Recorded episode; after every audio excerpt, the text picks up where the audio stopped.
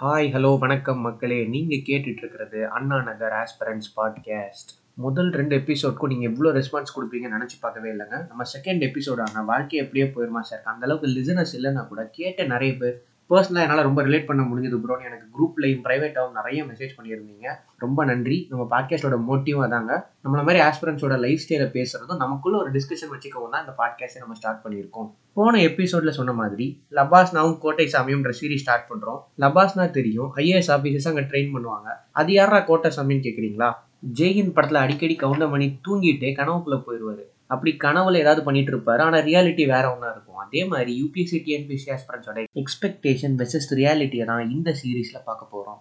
இன்னைக்கு எபிசோட்ல எந்த டாபிக் பத்தின டிஸ்கஷன் இருக்க போகுது அப்படின்னு பார்த்தீங்கன்னா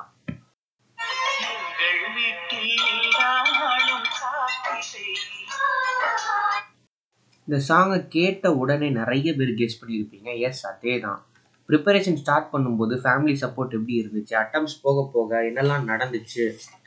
அப்படின்றது தான் இந்த எபிசோடில் பேச போகிறோம் இதில் வர இன்சிடென்ட்ஸ் எல்லாமே எங்கள் பர்சனல் லைஃப்பில் நடந்த விஷயங்கள் மட்டுமே எல்லா ஆஸ்பிரண்ட்ஸ்க்கும் இப்படி தான் நடக்கும்னு ஜென்ரலைஸ் பண்ணலை. பட் இந்த எபிசோடில் நாங்கள் பேசுகிறதுல ஏதாவது ஒரு இன்சிடென்ட் ஆச்சும் உங்கள் லைஃப்பில் உங்களுக்கு தெரிஞ்ச ஆஸ்பிரன்ஸ் லைஃப்பில் கண்டிப்பாக நடந்திருக்கும் நம்புகிறோம் கொஞ்ச நேரமாக ப்ளூரல்லையே பேசிகிட்டு இருக்கேன்ல. இன்னைக்கு எபிசோட்லேயும் கூட ரெண்டு பேர் ஜாயின் பண்ணியிருக்காங்க. ரெண்டு பேருமே அண்ணா நகரில் இருக்கிற இன்ஸ்டியூட்டில் டீச்சிங் ஃபேக்கல்ட்டியாக ஒர்க் பண்ணிட்டு இருக்காங்க. சைட் பை சைடு அவங்க ப்ரிப்பரேஷனையும் பார்த்துட்டு இருக்காங்க. இன்னைக்கு எபிசோட்ல ஜாயின் பண்ணிருக்கிற ரெண்டு பேருமே கெஸ்ட் அப்படின்னு சொல்லி அந்நியப்படுத்த விரும்பலை. ஸோ ஒருத்தர் ஆதில் ப்ரோ இன்னொருத்தர் ஜீவா ப்ரோ ஸ்ட்ரெயிட்டாக இன்னைக்கு எபிசோட்குள்ளே போயிடலாம் வாங்க. வணக்கம் ஆதில் ப்ரோ வணக்கம் ஜீவா ப்ரோ இன்னைக்கு நம்ம அப்படியே ஒரு டிஸ்கஷன் மாதிரி இன்னைக்கு எபிசோட் எடுத்துகிட்டு போகலாம் ஃபர்ஸ்ட் ஆதில் ப்ரோ உங்கள்கிட்ட இருந்து ஸ்டார்ட் பண்ணலாம். நீங்க எந்த மொமெண்ட்ல யூபிஎஸ்சி ப்ரிப்பேர் பண்ணலாம் டிசைட் பண்ணீங்க? நீங்க இதை சொன்ன உடனே வீட்ல பேரண்ட்ஸ் எப்படி ரியாக்ட் பண்ணாங்க? ம். நான் வந்து காலேஜ் முடிச்சிட்ட பிறகுதான் வந்து யூபிஎஸ்சிங்கிற ஒன்றுத்துக்குள்ள வரலான்னு இருந்தேன். ஏன்னா ஷார்ட்டாக சொல்லணும்னா காலேஜில் நான் பிளேஸ் ஆகிட்டேன் ஐடி கம்பெனியில் ஐடி கம்பெனியில் பிளேஸ் ஆயிருந்தாலும் அந்த காலேஜ் முடிச்சு ஏப்ரல் மாதம் காலேஜ் முடிஞ்சு கரெக்டாக அந்த மே மாதம் அந்த ஒரு மந்தில் தான் வந்து ஓகே நமக்கு இப்போ ரெண்டு மூணு ஐடி கம்பெனியில் ஆஃபர் இருக்குது நம்ம ஐடி கம்பெனியில் சேர போகிறோமா இல்லை கேட் எக்ஸாம் ப்ரிப்பேர் பண்ணி கோரில் போகலாமா இல்லைன்னா வந்து நமக்கு வேற எது நமக்கு பிடிக்கும்னு நான் அப்பதான் யோசிக்கவே செய்யறேன் காலேஜ் இன்ஜினியரிங் முடிச்சுட்டு எல்லார் மாதிரியும் இன்ஜினியரிங் முடிச்ச பிறகுதான் நமக்கு என்ன பிடிக்கும்னு நான் யோசிச்சுக்கிட்டு இருந்தேன். அப்படி யோசிக்கும் போது தான் வந்து எனக்கு பாலிடிக்ஸ்ல தான் ரொம்ப ஈடுபாடு இருக்குன்னு தெரிஞ்சுது. ஸோ பால் பொலிட்டிக்கலாகவும் பாலிடிக்ஸ்ல இவ்வளோ ஈடுபாடு வச்சுக்கிட்டு நம்ம அது அந்த சைட்லேயே தான் கரியரை பர்சியூ பண்ணணுங்கிற அந்த தாட் அப்போ தான் வந்தது. சரி ஓகே ஸோ பாலிடிக்ஸ் தான் நம்ம கரியர் நம்ம அந்த சைட்லேயே பர்சியூ பண்ணலாம். அதுக்கு என்ன வழிகள் இருக்குன்னு பார்க்குறப்போ ஓகே ஃபைன் நம்ம let's go for the civil services அப்போ தான் முடிவு பண்ணி நம்ம கேட் எக்ஸாம் போய் ஒரு எக்ஸாம் ப்ரிப்பேர் பண்ணுறதுக்கு வேலை சிவில் சர்வீசஸ் எக்ஸாம் போயிட்டு அந்த எக்ஸாம் ப்ரிப்பேர் பண்ணி let get into the சிஸ்டம்ங்கிற மாதிரி ஐ டிசைடட் நான் டிசைட் பண்ணி முடிச்சோடனே இதை வந்து எங்கள் அம்மா கிட்ட சொன்னேன். லக்கிலி வந்து எங்கள் அம்மா வந்து ஐடி கம்பெனியில் வேலை செய்கிறது விரும்பாதவங்க தான். So she was also ambitious ambitious so அதனால வந்து யூ கோ ஃபார் இட்னு என்கரேஜ் பண்ணி தான் வந்து ஆரம்ப காலத்தில் சொன்னாங்க. கண்டிப்பாக they were all very much motivated because they know that I love politics அதனால வந்து ஓகே உனக்கு இதுதான் பிடிச்சிருக்குன்னா போய் பண்ணு. கண்டிப்பாக ஐடி கம்பெனி மட்டும் போவாத. அதனாலே இந்த முடிவை ஆதரிக்கிறேன்னு ஆதரிச்சாங்க. ஸோ ஃபுல் ஆதரவோட தான் வந்து பேர் ஆதரவோடு மெஜாரிட்டியில தான் வந்தேன். ஓகே ஐடி கம்பெனி ஸ்டார்டிங் இல்ல ஐடி கம்பெனி வேணா நீ அவ்வளவு ஸ்ட்ராங்கா சொல்றாங்க.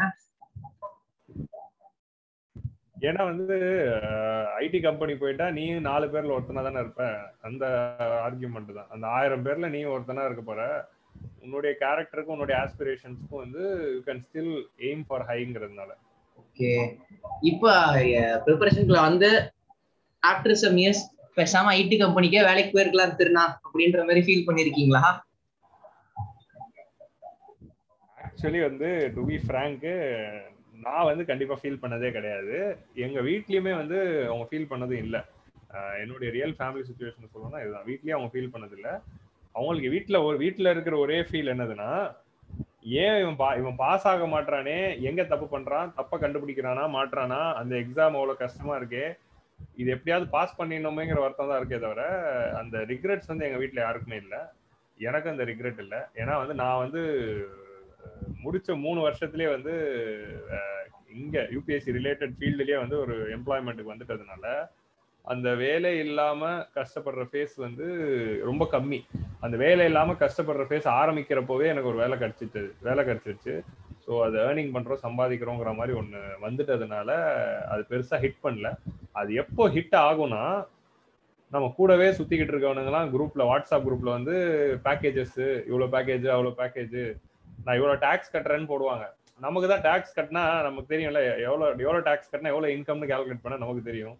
நம்ம எக்கனாமிக்ஸ் நடத்துகிறோம் ஸோ அதனால வந்து எல்லாரும் நான் இத்தனை இவ்வளோ ரூபா டேக்ஸ் கட்டுறேன்னா அடி நீ டேக்ஸே இவ்வளோ ரூபா கட்டுறேன்னா அப்போ சேலரி இவ்வளோ எல்பிஏவா இவ்வளோ எல்பிஏ இருக்காங்கிற மாதிரி போன உடனே ஓ இவ்வளோ சம்பாதிக்கிறானுங்களா இவனுங்கிற மாதிரி ஆகும்போது தான் அந்த ஹிட் ஆகும்.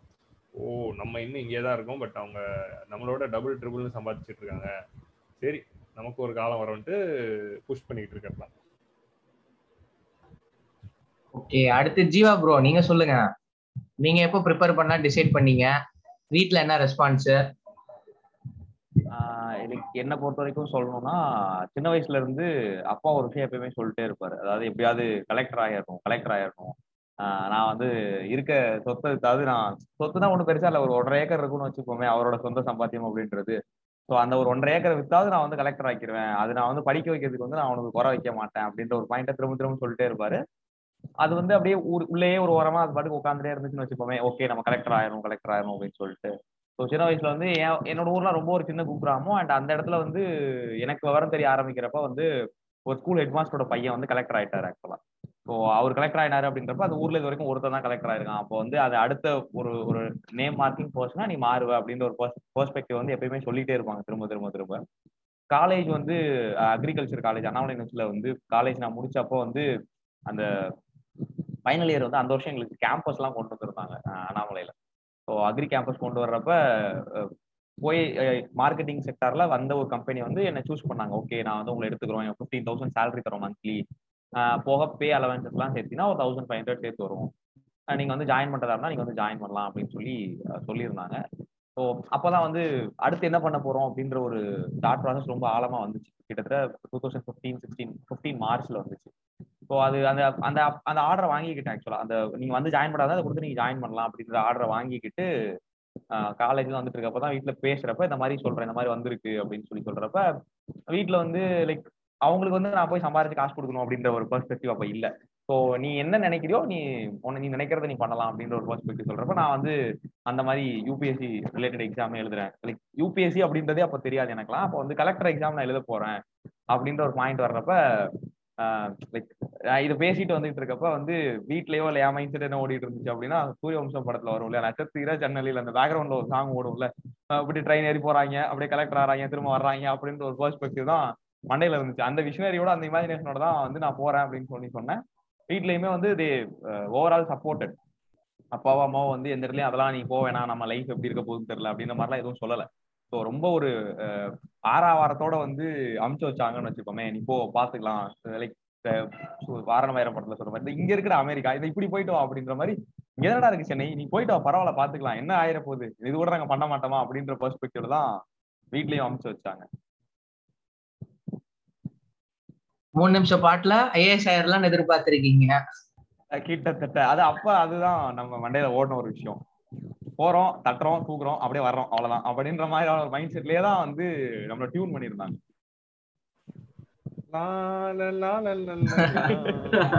கிட்டத்தட்ட அதே மாதிரிதான். உங்களுக்காவது பரவாயில்ல. உங்களுக்கு ஐடியா இருந்துச்சு. அது வீட்டுல சொன்னாங்க. கிட்டத்தட்ட வந்து நான் உள்ள வர்றப்போ வந்து லைக் நானே இமேஜின் பண்ணி பார்ப்பேன். நான் உள்ள வர்றப்போ அது எப்படி இருந்திருக்கு? என் பொசிஷன் அப்படின்னா கில்லி படத்துல வந்து அர்ஜுனர் வில்லு ஹரிச்சந்திரன் சொல்லுற மாதிரி யாரோ யாரையோ நம்ம கிளம்பி வந்துட்டோம். அந்த மாதிரி இமேஜினேஷன்ல வந்திருக்கோம். வந்து ஒரு ஆறு மாசத்துக்கு அப்புறம் நம்ம அப்படிதான் போயிட்டு இருக்கோமான்னு திரும்பி பாக்குறப்ப நமக்கு என்ன ஃபீல் ஆகுது அப்படின்னா கரகாட்டக்காரன்ல டான் ட டான் டான் டான் காரை தள்ளிட்டு போற மாதிரி ஒரு கண்டிஷன்ல தான் நம்ம சுத்திக்கிட்டு இருக்கோம் அப்படின்ற ஃபீலே ஒரு ஆறு மாசத்துக்கு அப்புறம் தான் வந்துச்சு. ஸோ ஃபீல்டுக்குள்ள வந்ததுக்கு அப்புறம். உங்களுக்கு அது பரவாயில்ல. உங்களுக்கு தோணுச்சு. வீட்டுல சொன்னாங்க. எனக்கு சின்ன வயசுல இருந்து குவிஸ் காம்படிஷன் போறது பிடிக்கும். அப்படி போறப்ப புதிய தலைமுறை சேனல்ல இருந்து திருநெல்வேலியில ஒரு குவிஸ் காம்படிஷன் நடத்தியிருந்தாங்க. அதுக்கு போயிருந்தேன். அந்த குவிஸ் கண்டக்ட் பண்ணவர் வந்து சம் சென்ட் சேவியர்ஸ் காலேஜ்ல பிசிக்ஸ் டிபார்ட்மெண்ட் ஹெச்ஓடின்னு நினைக்கிறேன். அவர் சும்மா இல்லாம முடிஞ்சதுக்கு அப்புறம் பேசிட்டு தம்பி எல்லா சப்ஜெக்ட்லயும் உனக்கு நாலேஜ் செமையா இருக்கு. நீ காம்படிட்டிவ் எக்ஸாம் ஃபீல் பக்கம் போப்பா. செமையா கிளிக் ஆகும் அப்படின்னு சொல்லி சொன்னாரு. ஓகே சார் ட்ரை பண்றேன் அப்படின்னு. அது சாதா எக்ஸாம்லாம் ட்ரை பண்ணாதப்ப யூபிஎஸ்சி கிளியர் பண்ணி ஐஏஎஸ் ஹையர் பண்ணாரு. ஓகே நம்ம மேல நமக்கே நம்பிக்கை இல்லை. வருது ஐஏஎஸ் எல்லாம் அவன் சொல்றாரு. ட்ரை பண்ணி பார்ப்போம் அப்படின்னு சொல்லிட்டு டுவெல்த்ல ஃபிக்ஸ் பண்ணிட்டேன். டுவெல்த்ல மார்க்கும் கம்மியாயிருச்சு. வீட்டுல என்னடா பண்ண போறேன்னு அடிக்க வர்றப்ப இருங்க. நான் படிச்சு ஐஏஎஸ் ஆயிடுவேன் அப்படின்னா. இது ஐஏஎஸ் ஆவரியா எப்படி அப்படின்னு கேட்டாங்க இல்ல நான் ஆர்ட்ஸ் டிகிரி முடிச்சுட்டு எனக்கு மூணு வருஷத்துல டிகிரி முடிஞ்சிடும் எக்ஸ்ட்ரா ஒன் இயர் இருக்கும். அந்த இயர் நான் ப்ரிப்பரேஷன் முடிச்சுட்டு ஒரு வருஷத்துல படிச்சுட்டு அடுத்த வருஷமே எல்லாரும் இன்ஜினியரிங் பாஸ் அவுட் வரப்ப நான் கலெக்டர் ஆயிருவேன்ல அப்படின்னு.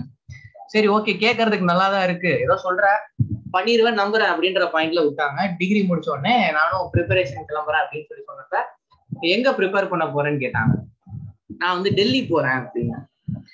நீங்க நான் நேட்டிவ் நாகர்கோயில் சரி, நாகர்கோயிலே தானது இல்ல டெல்லிக்கு போய் என்ன பண்ண போற அப்படின்னு சொல்லி கேட்டாங்க. இல்ல டெல்லிலாம் செட் ஆகாது. வாய்ப்பே இல்ல. விடவே மாட்டோன்ற பாயிண்ட்ல சொன்னாங்க.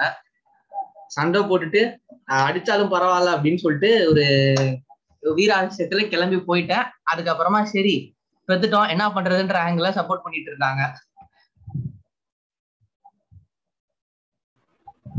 நாகர்கோயில்ல இருந்து சென்னை கல்ச்சருக்கு வந்தாலே ஒரு கல்ச்சரல் ஷாக் இருக்கும். நாகர்கோயிலுக்கு டைரக்ட் டெல்லி எப்படி இருந்தது? டெல்லியா? ஆஹ் ரொம்ப டீட்டெயிலா போல ஜஸ்ட் ஒரு சின்ன சீன் மட்டும் சொல்றேன். பாத்தீங்கன்னா சுத்தி லிவினா இருக்கும். சரி இந்த ஏரியா எப்படித்தான் போல நம்ம படிக்க வந்தோம் படிக்கிற வேலையை மட்டும் பாக்குறோம் அப்படின்னு எனக்கு நானே சொல்லிக்கிட்டேன். படிச்சனா அப்படிங்கிறது எனக்கு மட்டுமே வெளிச்சம். ஓகே அப்படியே அடுத்த கொஸ்டின் போயிடலாம் அதில் ப்ரோ நீங்க ப்ரிப்பேர் பண்ண ஆரம்பிச்ச உடனே நம்ம வீட்டுல எல்லாமே வந்து ரிலேட்டிவ்ஸ் எல்லாம் சொல்லியிருப்பாங்க தெரியுமா? ஏ என் பையன் ஐஏஎஸ் படிக்கிறான் தெரியுமா? அப்படின்னு. அந்த மாதிரி ஏதாவது பண்ணாங்களா? அதை ஏன்பா கேக்குறேன் அதாவது எங்க தெரு முனையில இருக்கிற அண்ணாச்சி கடையில இருந்து எங்க வீட்டு பால் பாக்கெட் போடுறவர்ல இருந்து சொந்தக்காரங்கள்ல இருந்து எல்லார்கிட்டயும் போயிட்டு எல்லாத்தையும் சொல்லிட்டாங்க.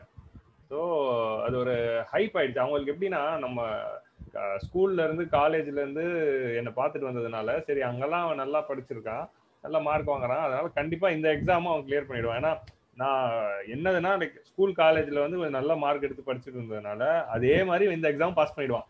ஸோ ஒரு வருஷத்துல ஆயிடுவாங்கிற அந்த கான்ஃபிடன்ஸ் அவங்களுக்கு. ஏன்னா வந்து அந்த பாஸ்ட்னால அந்த தைரியத்துல எல்லாருக்கிட்டையும் அது ஆக்சுவலா வந்து அவங்க வந்து அவங்க போய் எல்லாருக்கிட்டையும் சொல்லல.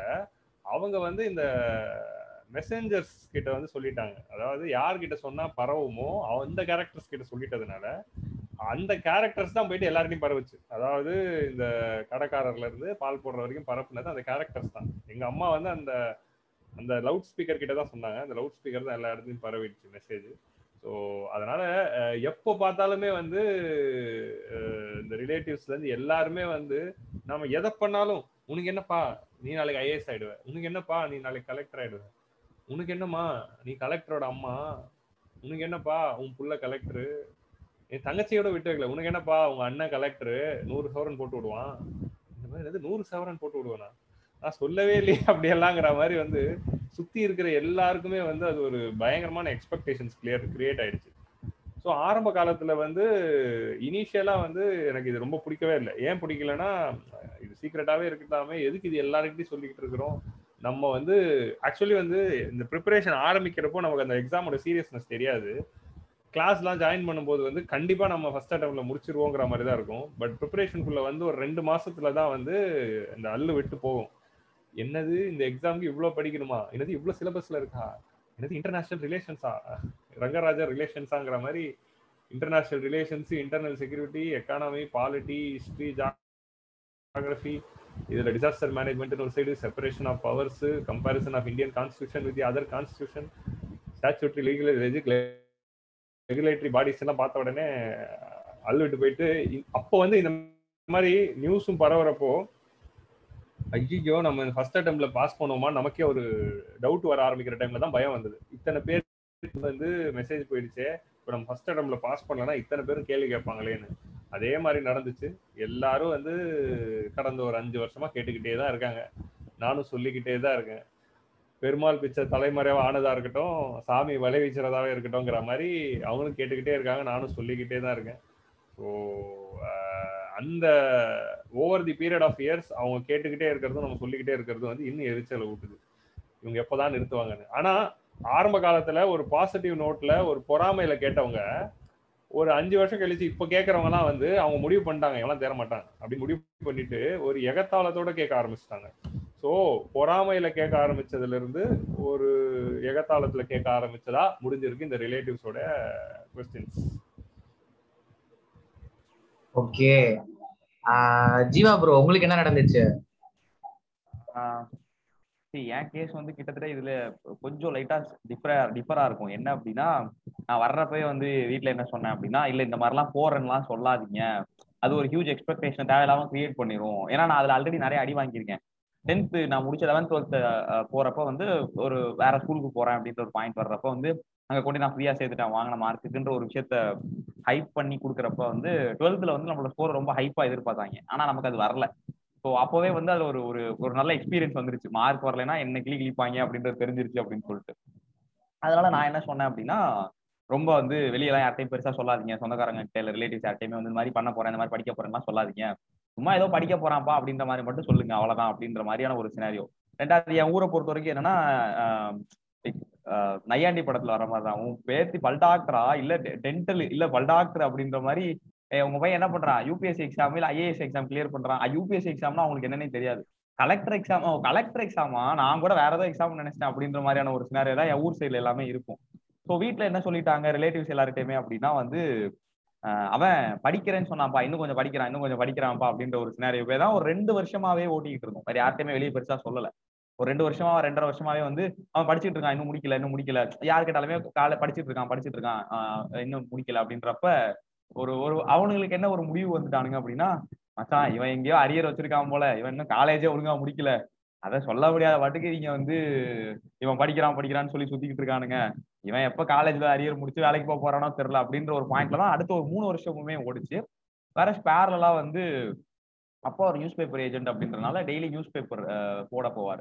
ஸோ அப்படி போறப்ப ஒரு சில இடத்துல எல்லாம் வந்து இந்த மாதிரி என்ன பண்றாங்க பையன்? காலேஜ் முடிச்சுட்டு பண்ணலாம் என்னாச்சு அப்படின்றது அவங்க கொஞ்சம் அந்த அந்த சைட்ல இருக்கவங்க வந்து ஒரு சிலர் வந்து கொஞ்சம் காலேஜ் கோர்ஸ் டியூரேஷன் இவ்வளவுதான் அப்படின்னா அடுத்து என்ன பண்ண போறான் அப்படின்ற ஒரு கிளாரிட்டியோட கேட்கறப்ப அவர் வந்து அவரால் ஹைட் பண்ண முடியல. லைக் அவருக்கு வந்து ஒரு ப்ரௌடஸ்ட் மூமெண்ட் அப்படின்ற ஒரு ஃபீல்ட்ல வந்து அவர் என்ன பண்ணிட்டாரு அப்படின்னா இந்த மாதிரி வந்து இந்த எக்ஸாமுக்கு போய் படிக்கிறேன்னு சொல்லிட்டு போயிருக்கான். சென்னை அமுச்சு வச்சிருக்கேன். சென்னையில தான் இருக்கான் அப்படின்னு சொல்லி சொல்றப்ப அப்படி வந்து ஓ, அப்படியா? அப்படி அவங்க பையன் படிக்கிறானா? அந்த மாதிரியா? பரவாயில்லையே சூப்பர்பா லைக் ஆதுல எனக்கு சொன்ன மாதிரியே தான். ஒரு ஒரு ஒரு பொறாம ஒரு சைடு இருந்துச்சுன்னா அவங்க பசங்க பெருசா அது படிக்கல. அவங்க பசங்க ஏதோ ஒரு ஜாப் செட்டில்மெண்ட் நேச்சருக்கு போக ப்ரிஃபர் பண்றாங்க அப்படின்ற பாயிண்ட்ல இருந்து இவன் கொஞ்சம் டிஃபரெண்டா இருக்கானே அப்படின்ற ஒரு பாயிண்ட்டுக்கு வந்து அவன் தெளிவா அதே இதுலதான் இருக்கேன்னு சொல்லிட்டு போயிருக்கான். பரவாயில்லப்பா பாப்போம் அப்படின்ற ஒரு பாயிண்ட்டை வெளியே சொன்னாலுமே உள்ளுக்குள்ள அந்த ஒரு ஒரு ஜெலஸ்னஸ் இருந்துகிட்டே இருந்துச்சு. லைக் இப்போ வந்து அது எப்படி வருதுன்னா என்னப்பா கலெக்டர் இதுக்கு முன்னாடி என்னப்பா கலெக்டர் அப்படின்ற வார்த்தையில இருந்த ஒரு ஒரு பொறாமையும் ஒரு ஒரு பெருமிதமும் வந்து இப்ப என்னப்பா கலெக்டர் அப்படின்ற இடத்துல வந்து ஒரு ஒரு இலக்காரமாவும் ஒரு ஒரு கேலி கிண்டலாவும் தான் வாழ்க்கை போயிட்டு இருக்கு ஸோ அந்த மாதிரி ஒரு மூமெண்ட் தான். சுந்தர் உங்களுக்கு எப்படி இருந்துச்சு சுந்தர்? ரிலேட்டிவ்ஸ் எல்லாம் போறாங்க சொல்றாங்க அப்படின்னு சொல்றப்ப. ரொம்ப ஷார்ட்டா சொல்லணும்னா ப்ரிப்பேர் பண்ண டெல்லி போறேன்னு சொன்னப்ப வந்து பயங்கர ரெஸ்பெக்ட் ஏய் எதுவா இருந்தாலும் அந்த அண்ணா கிட்ட கேள்றா அந்த அண்ணா மாதிரி வரணும் அப்படின்னாங்க. கொஞ்சம் அட்டம்ஸ் போனதுக்கு அப்புறம் ஃபியூ இயர்ஸ் லேட்டர் அப்படின்ற மாதிரி பார்த்தோம்னா ஏ அவன மாதிரிலாம் வந்துடாதடா பாரு. எத்தனை வருஷமா அவனும் படிக்கிறேன் படிக்கிறேன்னு சொல்லிக்கிட்டு இருக்கான். இவ்வளவு நல்லா உட்காந்து படிக்கூடாது சரியா? அப்படின்ற மாதிரி எக்ஸாம்பிள் டோட்டலா ஷிஃப்ட் ஆயிருச்சு. ரெண்டாவது நீங்க ரெண்டு பேருமே சொன்ன அந்த ஃபேக்ட் தான். ஸ்டார்டிங்ல வந்து ஓ ஏஎஸ் படிக்கிறியா? சூப்பர்ப்பா அப்படின்ற பாயிண்ட்ல பேசின ஒரு பாயிண்ட் போவோம். இன்னும் படிச்சுட்டு தான் இருக்கியா அப்படின்ற பாயிண்ட் வந்துருவாங்க. அதுலயும் கரெக்டா ரிசல்ட் வர்றது நமக்கு தெரியுதோ இல்லையோ நமக்கு முன்னாடி அவங்களுக்கு எப்படி தெரியும் தெரியல கரெக்டா வந்துருவாங்க. தம்பி அப்புறம் ரிசல்ட் என்ன ஆச்சு அப்படின்னு வந்திருப்பாங்க. சும்மா நானே நொந்து போயிருக்கேன். நீ வேற ஏன்டா அப்படிங்கிற மாதிரி இருக்கும். மத்த- ம- வருஷத்துல முன்னூத்தி அறுபத்தஞ்சு நாள் இருக்குன்னு வச்சுக்கோங்களேன். நம்ம எக்ஸாம் போற அன்னைக்கு எப்படிப்பா படிச்சிருக்கேன்னு கேட்க மாட்டானுங்க. அவரு பெஸ்ட் ஆஃப்ல கூட சொல்லியிருக்க மாட்டாங்க. ரிசல்ட் வர்ற அன்னைக்கு மட்டும் பெர்ஃபெக்டா வந்து உட்காந்துட்டு ஆஹ் சொல்லுங்க கமான் எப்படி பண்ணீங்கன்ற மாதிரியே கேட்டுட்டு இருப்பாங்க. சரி இதுவும் கடந்து போகும் அப்படின்ற மாதிரி விட்டுற வேண்டியதுதான். நீங்க ரிசல்ட் பத்தி சொல்றதுனால இதுக்கு இந்த ஃபேக்டர் ஒண்ணு நடக்கும். என்ன நடக்கும்னா ஆஹ், நம்ம யூபிஎஸ்சி படிச்சுட்டு இருக்கிற இந்த சர்க்கிள்ல இருக்க நமக்கே வந்து ரிசல்ட் வந்தது விஷயம் தெரியாது. சம்மந்தமே இல்லாம ஐடி கம்பெனில வேலை செய்யறவனுங்க அதே மாதிரி சொந்தக்காரங்க அவங்க எல்லாம் சொல்லுவாங்க அவங்க அவங்க தான் அவங்க மெசேஜ் அனுப்பிச்சா எனக்கு தெரியும் ரிசல்ட் வந்திருக்கணும் ஏன்பா புதிகை சேனல்ல போட்டாங்கப்பா. ஏன்பா புதிய தலைமுறையில வந்து சிவில் சர்வீஸ் ரிசல்ட் வந்ததுன்னு போட்டாங்கப்பா. என்னாச்சு? என்னாச்சுன்னு கேட்பாங்க. என்னது ரிசல்ட் வந்துருச்சான்னு அவங்க சொல்லி தான் நமக்கு தெரியும். நம்ம அப்படி கேட்கறப்போ நீ எல்லாம் என்ன ஐஏஎஸ் படிக்கிற? ரிசல்ட் வந்தது கூட தெரியாதுங்கிற மாதிரி வந்து வந்துருவாங்க. இது நீ எல்லாம் என்ன ஐஏஎஸ் படிக்கிறங்கிற வார்த்தையும் வந்து ஆட் ஆகும் போக போக போனா. அதாவது கிட்டத்தட்ட வந்து என்ன ஏட்டையா நீங்க?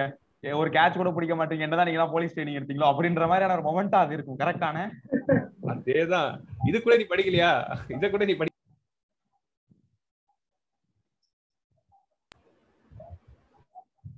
இல்ல இதுல அதான் அதே நியூஸ் சேனல்ல அதே நியூஸ் பேப்பர்ல தான் இன்னைக்கு பிரிலிம்ஸ் தேர்வு நடக்க போதெல்லாம் போட்டிருப்பாங்க. அதெல்லாம் நம்ம ஆளுங்க கணக்கு தெரியாது. தெரியவே தெரியாது. அன்னைக்கு வைத்தறி ஹலோ? ஸோ கேக்குதா? ஆ இப்ப கேக்குது ப்ரோ கிளியரா இருக்கு. சொல்லுங்க சொல்லுங்க. இல்ல இல்ல. அன்னைக்கு அவங்களுக்கு அதெல்லாம் தெரியாது. அன்னைக்கு அவங்களுக்கு வயிற்றுச்சல் தான் இருக்கும். இந்த ரிசல்ட் வர்ற அன்னைக்கு தான் வந்து அந்த ஒரு இது இருக்கும். பட் எனக்கு என்னதுன்னா இது ஆர இந்த ரிசல்ட் கேட்கறது வந்து ஆரம்பத்துல ஒரு ஒரு த்ரீ இயர்ஸ்ல தான் வந்து இருந்தது. அதுக்கப்புறம் வந்து அவங்க ரிசல்ட் கேட்கறதே நிறுத்திட்டாங்க. ஏன்னா அவங்களுக்கு தெரிஞ்சிடுச்சு ஸோ பாஸ் ஆனா எப்படி தெரிஞ்சிடும் நமக்கு? இல்லைன்னா வந்து இல்லைங்கிற மாதிரி அவங்களுக்கு ஆயிடுச்சு. அதனால வந்து அதுக்கப்புறம் கேட்கறது இல்லை. பாஸ் ஆனோம்னா அதுக்குன்னே டிஃபால்ட்டா ஒரு டெம்ப்ளேட் எடுத்துருங்க எனக்கு அப்பவே தெரியும்பா. நீ இப்படி நல்லா வருவேன்னு ஒரு டெம்ப்ளேட் எடுத்துட்டு வந்துருவாங்க. ஜீவா ப்ரோ ஏதோ சொல்ல வந்தீங்களே சொல்லுங்க. எனக்கு என்ன அப்படின்னா இந்த வடிவேலு வந்து ஒரு படத்துல திடீர்னு ஒரு நாள் வெள்ளை சொல் வெள்ளையும் சொல்லையும் சட்டை போட்டு சைக்கிள்ல கிளம்பி போவார் இல்லையா? வரப்ப வணக்கம் வணக்கம் வணக்கம் வணக்கம்பா வணக்கம்பா அப்படிமா இல்லையா? அந்த ஒரு ஒரு ரெண்டு வருஷத்துக்கு அப்புறம் வந்து ரொம்ப நாள் மறைக்க முடியல. We can't hide that things நம்ம வந்து இந்த மாதிரி எக்ஸாமுக்கு தான் ப்ரிப்பேர் பண்ணிட்டு இருக்கோம்னு சொல்லிட்டு. ஸோ அது வெளியே தெரிஞ்சதுக்கு அப்புறம் நான் ஊருக்கு போறதே வருஷத்துக்கு ஒரு பத்து நாளோ தீபாவளிக்கு பொங்கலுக்கு மட்டும் தான் போற மாதிரி இருக்கும் மோஸ்ட்லி இந்த ஒரு பத்து நாள் தான் போறோம் அப்படின்றப்பலாம் வந்து அந்த இன்ஷியலா போறப்பலாம் அண்ணே வணக்கண்ணே அண்ணே வணக்கண்ணே வணக்கம்ப்பா வணக்கம்ப்பா. வெள்ள சட்டை போட்டா இவ்வளவு மரியாதை கிடைக்கும். இன்னைக்கு தெரியுன்ற மாதிரி ஓ யூபிஎஸ்சி ப்ரிப்பேர் பண்ணா இவ்வளவு மரியாதைலாம் கிடைக்குமா அப்படின்ற ஒரு ஃபீல் அப்ப இருந்துச்சு. அதுக்கப்புறம் வந்து யாராச்சும் பாத்தீங்களா? அவனை எங்கேயாச்சும் பாத்தீங்களா அப்படின்றப்ப போன் மீட்டா கேன்சல் அப்படின்ற மாதிரியான ஒரு மைண்ட் செட்ல தான் வந்து இப்பெல்லாம் ஊருக்குள்ள போனாலே சுத்த வேண்டியிருக்கு. அந்த மாதிரி ஒரு ஒரு சூழ்நிலைக்கும் ஆஸ்பிரண்டா தள்ளப்பட்டிருக்கேன். ஆக மக்களே இதன் மூலம் நாங்க கூற வருவது என்னன்னா நீங்க இப்பதான் ப்ரிப்பரேஷன் ஸ்டார்ட் பண்ற ப்ரெஷர் இருந்தீங்கன்னா தயவு செஞ்சு ப்ரிப்பேர் பண்றீங்க. முடிஞ்ச வரைக்கும் வெளியே யார்கிட்டயும் சொல்லிக்காதீங்க. அப்படி நீங்க சொல்லிட்டீங்கன்னா அது உங்க சொந்த செலவு சூனியம்னு நினைச்சிக்கலாம். ஓகே நம்ம அடுத்த கொஸ்டின் போயிடலாம். ஸோ ஃபர்ஸ்ட் அட்டம் நீங்க கொடுக்குறீங்க. ஆதில் ப்ரோ உங்க வீட்டுல என்ன மாதிரி ரியாக்ஷன் ரெஸ்பான்ஸ் பொதுவாக ஃபர்ஸ்ட் அட்டம்ப்ட்ங்கிறது வந்து அதாவது எல்லாருக்குமே எல்லா ஒரு ஆஸ்பிரண்டாக இருந்தாலும் அவங்களுடைய ஃபர்ஸ்ட் அட்டம்ப்ட்ல வந்து அந்த உபரிஸ் உபசரிப்புங்கிறது வந்து பயங்கரமா இருக்கும். மோஸ்ட் ஆஃப் தி கேசஸ்ல எல்லாருக்கும் ஒரு எக்ஸ்பெக்டேஷன்ஸ் இருக்கும். எல்லாருமே எல்லா பேரண்ட்ஸும் கண்டிப்பா ஃபர்ஸ்ட் அட்டம்ப்ட்லேயே வந்துருவாங்கிற ஒரு இது இருக்கும். எனக்கு அது நிறைய இருந்தது. ஏன்னா வந்து அந்த பாஸ்ட் பெர்ஃபார்மன்ஸஸ்னால அது நிறையவே இருந்தது. கண்டிப்பா வந்துருவான்னு. ஸோ அந்த படிக்க வைக்கிறது என்ன டிவியில சவுண்டு குறைச்சிக்கிறது நம்ம சவுண்டு கேட்குதுன்னா ஆஃப் பண்ணிடுவாங்க. நம்ம படிக்கிறதுனா டீ டீ கொடுக்கறது ஜூஸ் கொடுக்கறது ம- மதியானம் இந்த ஜூஸ் குடி அந்த மாதிரி நான் ஹாஸ்டல்லாம் இல்லை நான் வீடே சென்னைங்கிறதுனால நான் டே ஸ்காலர் தான். அதனால வந்து வீட்டில இருந்தே இருக்கிறதுனால உபசரிப்பெல்லாம் வந்து பயங்கரமா இருக்கும். நமக்கு ரெஸ் நமக்கு ரெஸ்பெக்ட் கொடுப்பாங்க. நம்ம ப்ரிப்பேர் ப்ரிப்பேர் பண்றோங்கிறதுனால அவங்க நிறைய சாக்ரிஃபைசஸும் பண்ணுவாங்க. ஸோ அந்த மாதிரி எல்லாம் வந்து ஃபர்ஸ்ட் அட்டம்ப்ட்ல நடக்கும். நானும் வந்து என்ன ஆயிடுச்சு ப்ரிலிம்ஸும் கிளியர் பண்ணிட்டேன். ஸோ ஃபர்ஸ்ட் அட்டம்ப்ல ப்ரிலிம்ஸ் கிளியர் பண்ண உடனே அவங்க வீட்டில் வந்து முடிவே பண்ணிட்டாங்க. அவ்வளோதான் இவர் சிவில் சர்வெண்ட் கண்டிப்பாக ஐஏஎஸ்னு ஸோ சொன்ன மாதிரி ஆயிடான் ஸோ நம்ம ப்ரிப்பரேஷனில் அதுக்கப்புறம் தான் வந்து ப்ரிலிம்ஸ் கிளியர் ஆன பிறகு தான் சரி மெயின்ஸ் என்னன்னு என்னோட ப்ரிப்பரேஷனில் ஒன் ஆஃப் தி ஃப்ளாவே அதுதான்.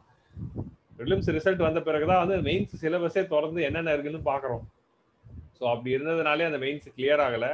அது அப்படியே வந்து அந்த வடிவில் வந்து அந்த ஸ்பீக்கர் ஆஃப் பண்ண சொல்லுவார்ல அப்படியே கையை அப்படி இறக்குவாரு. அந்த மாதிரி வந்து அந்த ஸ்பீக்கர் வந்து ஓ அப்படியே சவுண்டு குறையிற மாதிரி ஃபர்ஸ்ட் அட்டம் மெயின்ஸ் கிளியர் ஆகலை.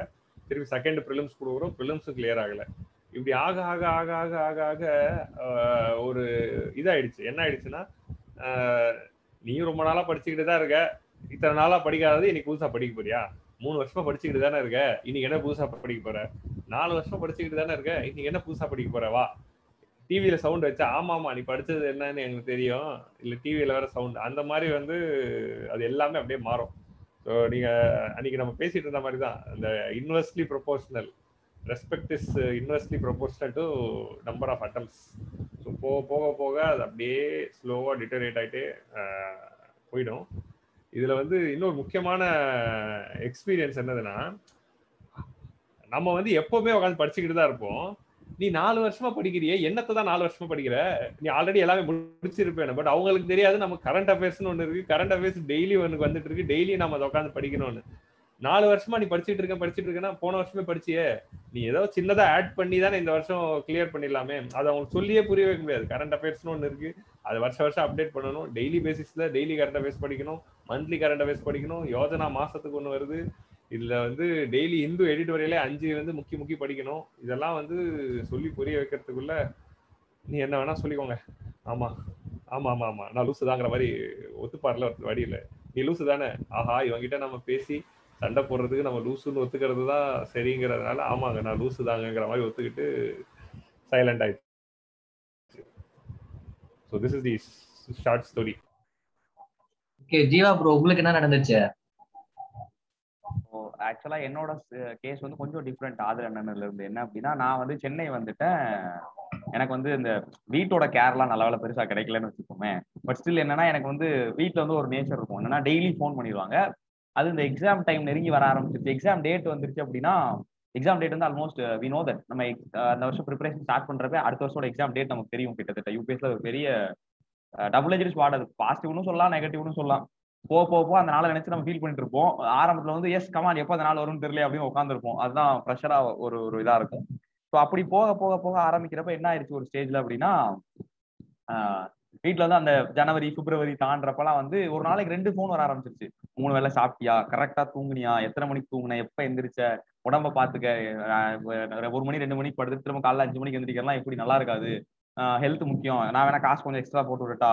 பத்தாயிரம் ரூபா உனக்கு பத்துமா? ஹாஸ்டல் போக கையில எவ்வளவுதானே செலவுக்கு இருக்கு. நான் வேணா இன்னும் கொஞ்சம் எக்ஸ்ட்ரா போட்டு விடுறேன்.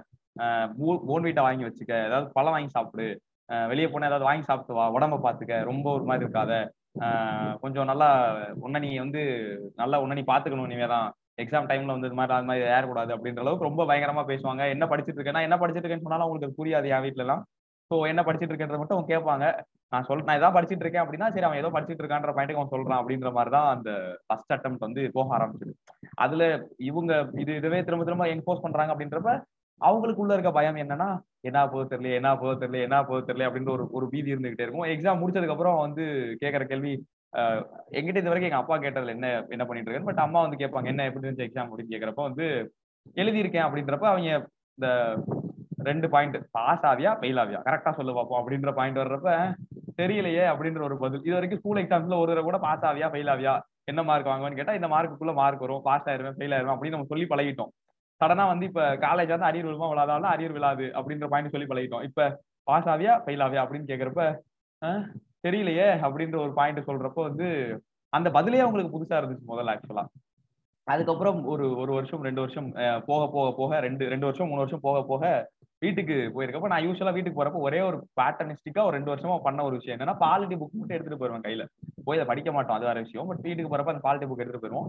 சும்மா உட்காந்துருக்கப்ப இந்த எங்க அம்மா என்ன எங்க அம்மாக்கு என்ன ஒரு ஆசை இருக்கும்னா இந்த மாதிரி எக்ஸாமுக்குலாம் என்னென்ன புக் படிப்பாங்க? நானும் அந்த மாதிரி புக்கே பார்த்ததில்ல. எங்க புக்கை காமியா நான் பார்ப்போம் அப்படின்னு சொல்லி கேட்கறப்ப அந்த பாலிட்டி புக்கை மட்டும் காமிக்கலாம் கண்ணில்னு சொல்லிட்டு எடுத்துட்டு போவாங்க அந்த பாலிட்டி புக்கை கண்ணில் காமிக்கும். கண்ணில் காமிப்போம். எங்க அம்மா வந்து அதை பார்த்துப்பாங்க. ஒரு ஸ்டேஜ்ல வந்து எங்க அப்பா வந்து ஒரு நாள் சாயங்காலம் வீட்டுல உட்காந்துருக்கப்ப இதை கேட்டார். எனக்கு வந்து நல்லா மைண்ட்ல இருக்கு. என்ன கேட்டாருன்னா அது ரெண்டு அட்டம் முடிஞ்சிச்சு நினைக்கிறேன். ரெண்டு வருஷம் தாண்டிடுச்சு அப்போ வந்து எங்க அப்பா என்ன சொன்னாரு அப்படின்னா எனக்கு ஒரு சந்தேகம் அப்படின்னாரு. "ஆஹ் என்னப்பா? அப்படின்னு கேட்டேன். இந்த புக் இருக்குல்ல அப்படின்னாரு. ஆமா. பால்கி லட்சுமிகாந்த் பார்த்து அவர் காமிச்சு கேட்டார். இப்ப இந்த புக்குக்குள்ள இருந்து தான் கேள்வி கேட்கறான் அப்படின்னா நாலு வருஷமா இந்த புக்கை நீ ரெண்டு வருஷமா ரெண்டரை வருஷமா இந்த புக்கை நீ இன்னும் படிக்கவே இல்லையா? எப்படி பார்த்தாலும் இந்த புக்குள்ள இருந்தானே கேள்வி கேட்பான். லைக் இது எங்க அப்பா கேட்கறது எப்படி இருக்குன்னா ஸ்கூல் புக்ல வந்து சயின்ஸ் செவன்த் சயின்ஸ்னு ஒரு புக் இருக்குப்பா. செவன்த் சயின்ஸ் தானே கொஸ்டின் கேட்பான். அப்ப நீ புக் ஒழுங்கா படிக்கலையா? அப்படின்ற பாயிண்ட் இருக்கும். நான் வந்து இதுக்கு how to I tell you நான் இதுக்கு என்ன ஆன்சர் சொல்லுவேன்? அப்படின்ற மாதிரியான ஒரு பாயிண்ட்ல தான் நான் சுத்திட்டு இருப்பேன்.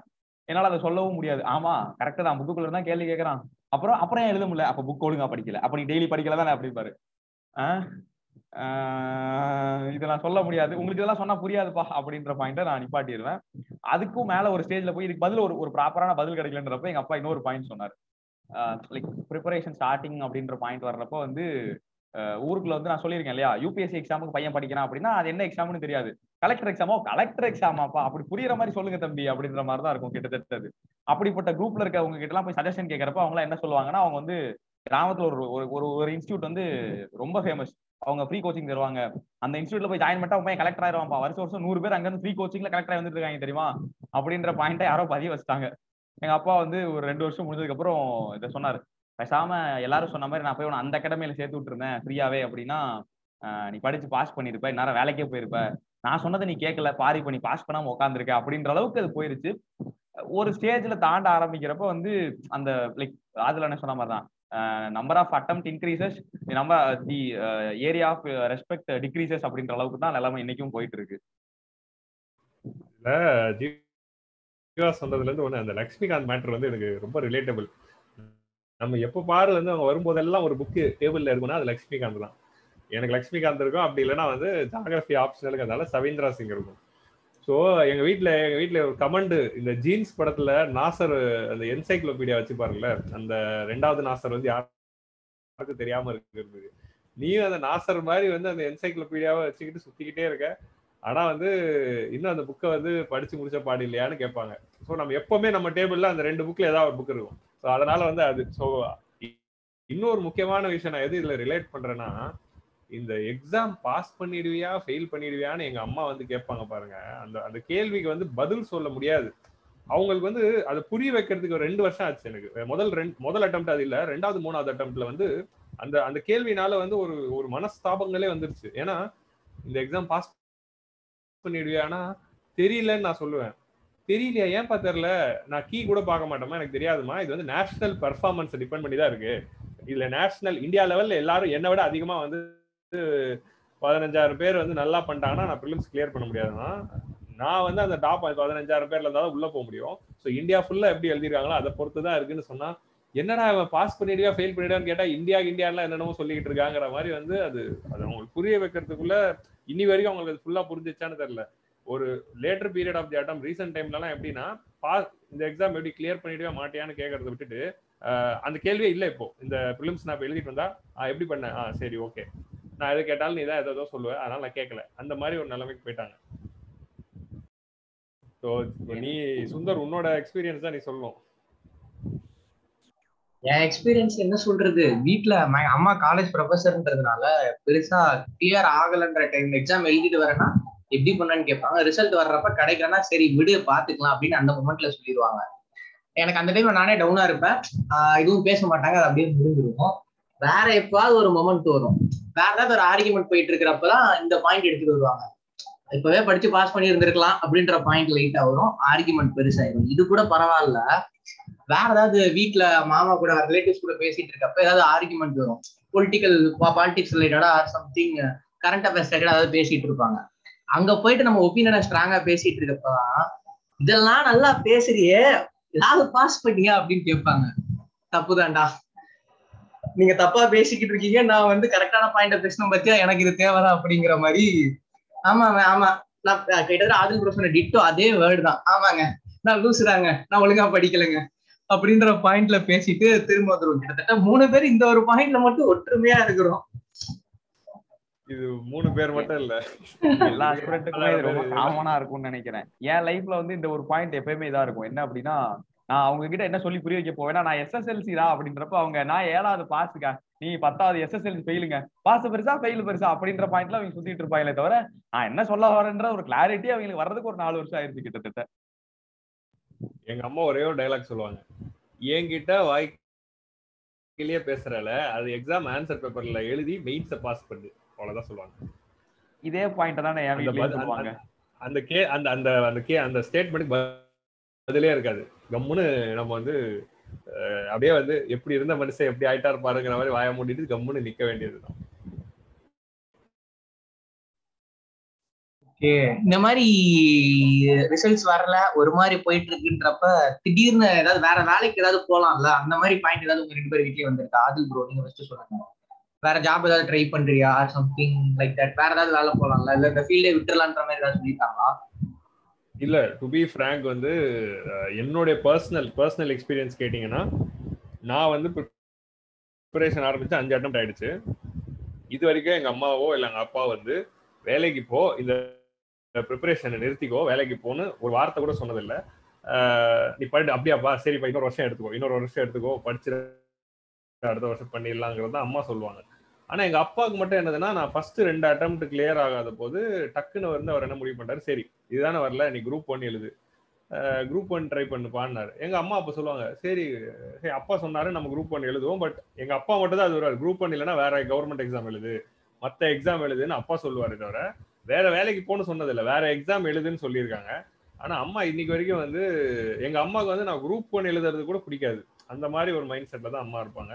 ஸோ இது லக்கிங்கிறதுனால எனக்கு இப்படி அமைஞ்சிருக்கு. பட் என்னுடைய ஃப்ரெண்ட்ஸ் யாருக்குமே அப்படி எல்லாருக்குமே அது அமைஞ்சது இல்லை கண்டிப்பாக வந்து ஒரு third attempt second attempt third attempt போகும்போதே வந்து அந்த ப்ரெஷர் தானாக வந்துடும் ஏன்பா நீ இப்போ வேலைக்கு சேர்ந்துக்கிட்டே படிக்க முடியாதா? வேலைக்கு போய்கிட்டே படிக்க முடியாதாங்கிற மாதிரி வந்து நிறைய ஃப்ரெண்ட்ஸ் கேட்டு நான் கேள்விப்பட்டிருக்கேன். பட் எனக்கு அது நடந்தது பட் நான் என்ன பண்ணிட்டேன்னா என்னுடைய தேர்ட் அட்டம்ப்ட் வந்து அந்த டைமில் வந்து எனக்கே அது ஒரு செல்ஃப் ரியலைசேஷன் ஆயிடுச்சு.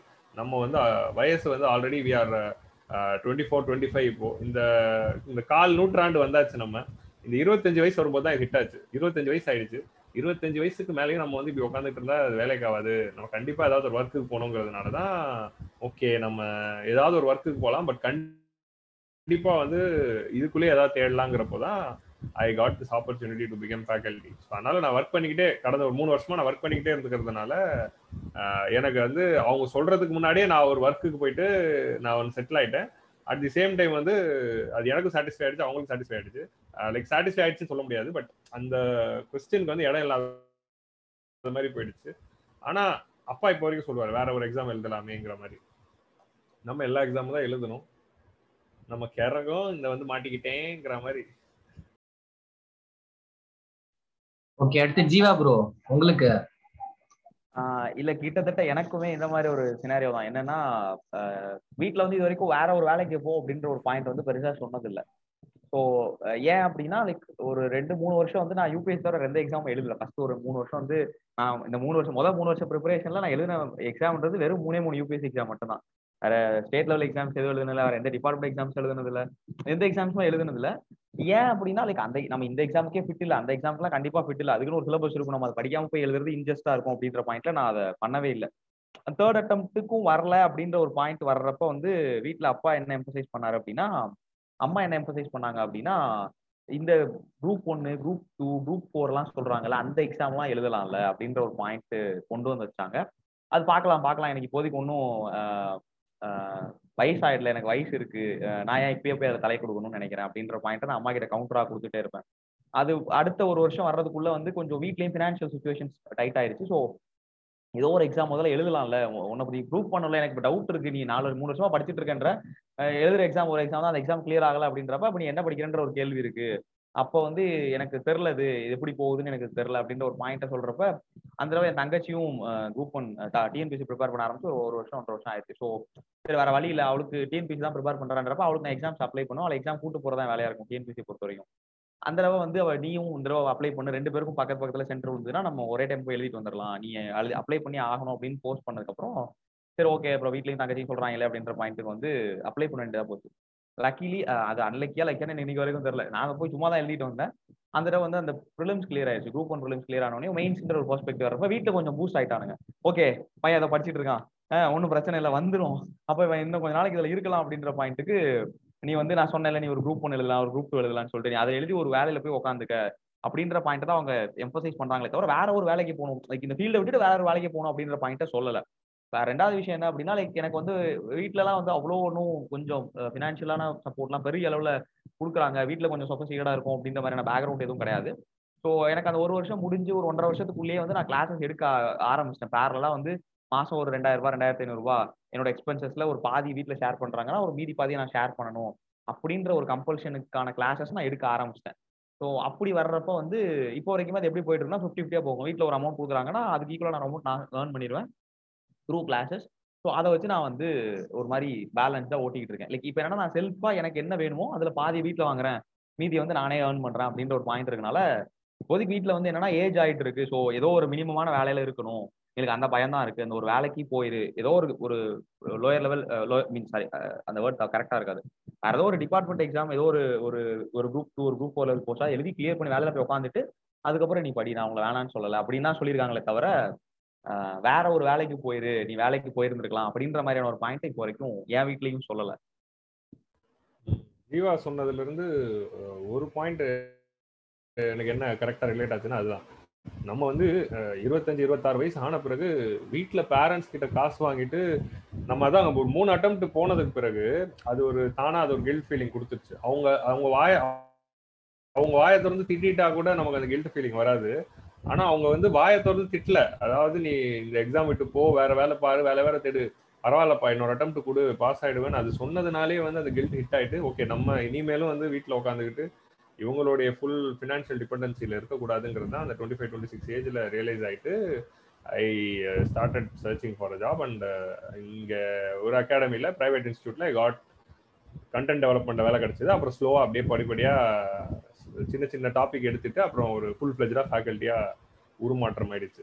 ஸோ இப்போ அதுவே வந்து ஒரு ப்ரொஃபஷனாக போயிட்டு இருக்கு ஸோ அதுதான். அந்த வீட்டில் காய் கை நீட்டி காசை வாங்கக்கூடாதுங்கிற அந்த ஒரு ஃபீல் தான் வந்து it push me towards the institutes as a faculty Sundar நீங்க சொல்லுங்க. என்ன எக்ஸ்பீரியன்ஸ் சுந்தர்? உங்களோட எக்ஸ்பீரியன்ஸ் என்ன சுந்தர்? நீங்க ரெண்டு பேரும் பேசிட்டு நான் பேசுறப்ப எனக்கு கண்டென்ட்டே இல்லைங்க. நீங்க ரெண்டு பேருமே எல்லாத்தையும் சொல்லி வச்சிடுறீங்க. நான் என்ன பேசினாலும் திரும்ப அதே ரெண்டு பாயிண்ட நான் இதே வழி முடிக்கிறேன்னு சொல்ல வேண்டி இருக்குது சேம் டெம்ப்ளேட் தான். அடுத்த கேள்வி வந்து ஃபர்ஸ்ட் வந்து சுந்தர் நீ பதில் சொல்லிடு. ரெண்டாவது ட்விஸ்ட் வைக்காதீங்க.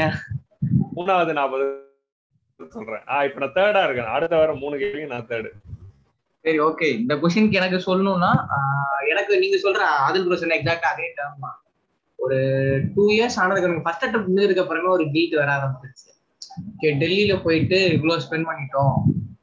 ப்ரிலிம்ஸ் கிளியர் ஃபர்ஸ்ட் அட்டம் எனக்கு ப்ரிலிம்ஸே கிளியர் ஆகல. ஸோ என்ன பண்றதுன்னு எனக்கு தெரியல. ஆஹ் சரி வீட்லயே வந்துட்டு இதெல்லாமோ பண்ணிட்டு இருந்தேன். அதுல இருந்து வெளியே வரவே முடியல. ஏன்னா இதுக்கு முன்னாடி எனக்கு ஒரு பயங்கரமான ஈகோ இருந்துச்சு. ஆஹ் எனக்கு கிளாஸ் எடுத்த ஜீவா ப்ரோ எனக்கே கிளாஸ் எடுத்திருக்காரு. அவர் கிளாஸ் எடுத்துட்டு இருக்கிறப்ப என்கிட்ட கேட்டாரு ஏன் யூபிஎஸ்சி ப்ரிப்பேர் பண்ண போறீங்கன்னு? சொன்னப்ப ஏதோ ஒரு டஃப்பான எக்ஸாம் சொல்றாங்க.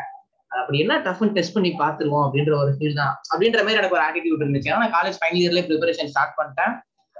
டெல்லி போறதுக்கு முன்னாடி பேசிக்ஸ் இருக்கு. ஹிஸ்டரி எனக்கு தெரியும் பாலிட்டி எனக்கு தெரியும். எல்லாரோட பேசிக் ஸ்ட்ராங்கா வச்சுட்டு தான் நான் டெல்லியே போறேன். போறப்போவுமே வந்து சீனியர்ஸ் கிட்ட டெல்லியில இருந்த சீனியர்ஸ் கிட்ட எல்லாம் விசாரிச்சுட்டு ஓகே இந்த இன்ஸ்டியூட் ஒவ்வொரு சப்ஜெக்ட்டுக்கும் ஒவ்வொரு இன்ஸ்டியூட்ன்ற மாடல் அப்பதான் பூம் ஆயிட்டு இருந்துச்சு. மாடியூல்ஸ்னு சொல்லுவாங்க. அதுல கரெக்டா போய் ஜாயின் பண்ணிட்டேன். ஃபுல் கான்பிடன்ஸ் ஓகே நம்ம வந்து பேஸோட போறோம். நல்ல இன்ஸ்டியூட்ல ஜாயின் பண்ணிட்டோம். கண்டிப்பா ஃபர்ஸ்ட் அட்டம் தூக்குறோம் அதுலயும் போறப்ப கூட இருக்கிறவங்க வேற ஏஜ் என்னப்பான்னு கேட்பாங்க. டுவெண்ட்டி ஒன்னே ஆகல அப்படின்னு சூப்பர்ப்பா நீ கிளியர் பண்ணா கேபினட் செக்ரட்டரி ஆயிரலாம் அப்படின்னுவாங்க. ஓகே கிளியர் பண்றோம். கேபினட் செக்ரட்டரி ஆகுறோம் அப்படின்ற மாதிரியே சுத்திக்கிட்டு இருந்தேன். ஃபர்ஸ்ட் அட்டம் சொல்ற மாதிரி லைஃப்ல அதுக்கு முன்னாடி பெருசா இதுவும் பெரிய என்ன சொல்றது? ரொம்ப பெரிய ஒரு லோ பாயிண்ட்னு சொல்லிட முடியாது. பட் ஸ்டில் நான் இப்படி ஒரு சுச்சுவேஷன் வரும்னு எக்ஸ்பெக்டே பண்ணல. கண்டிப்பா கிளியர் பண்ணுவேன்ற கான்பிடன்ஸ்ல தான் இருந்தேன். மார்க்ஸ் ஸ்கோரும் அதுக்கு ஏற்ற மாதிரி தான் இருந்துச்சு. கடைசியில ப்ரிலிம்ஸ் ரிசல்ட் வந்தப்ப டோட்டலா டவுன் ஆயிட்டேன் ஸோ ஏதாவது ஒன்று பண்ணணும். அதிகமாக அதிகமா வீட்டில் வேற செலவு வச்சுட்டோம்.